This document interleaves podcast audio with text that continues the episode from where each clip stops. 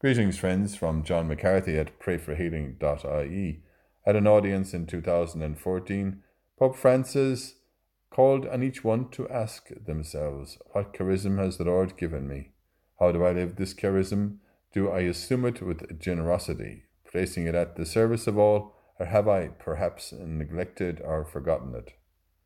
Today's reading is from St. Paul's letter to Timothy. That is why I am reminding you now to fan into a flame the gift that God gave you when I laid my hands on you.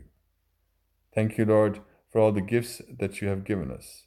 In these days, when we, when we may have more time, help us discover new things, new gifts of the Holy Spirit, new ways of creativity, art, or reading, music. Lord, we pray for the blessing of Scripture to come alive. We pray for the blessing of prayer to come alive. We pray for new things and new beginnings.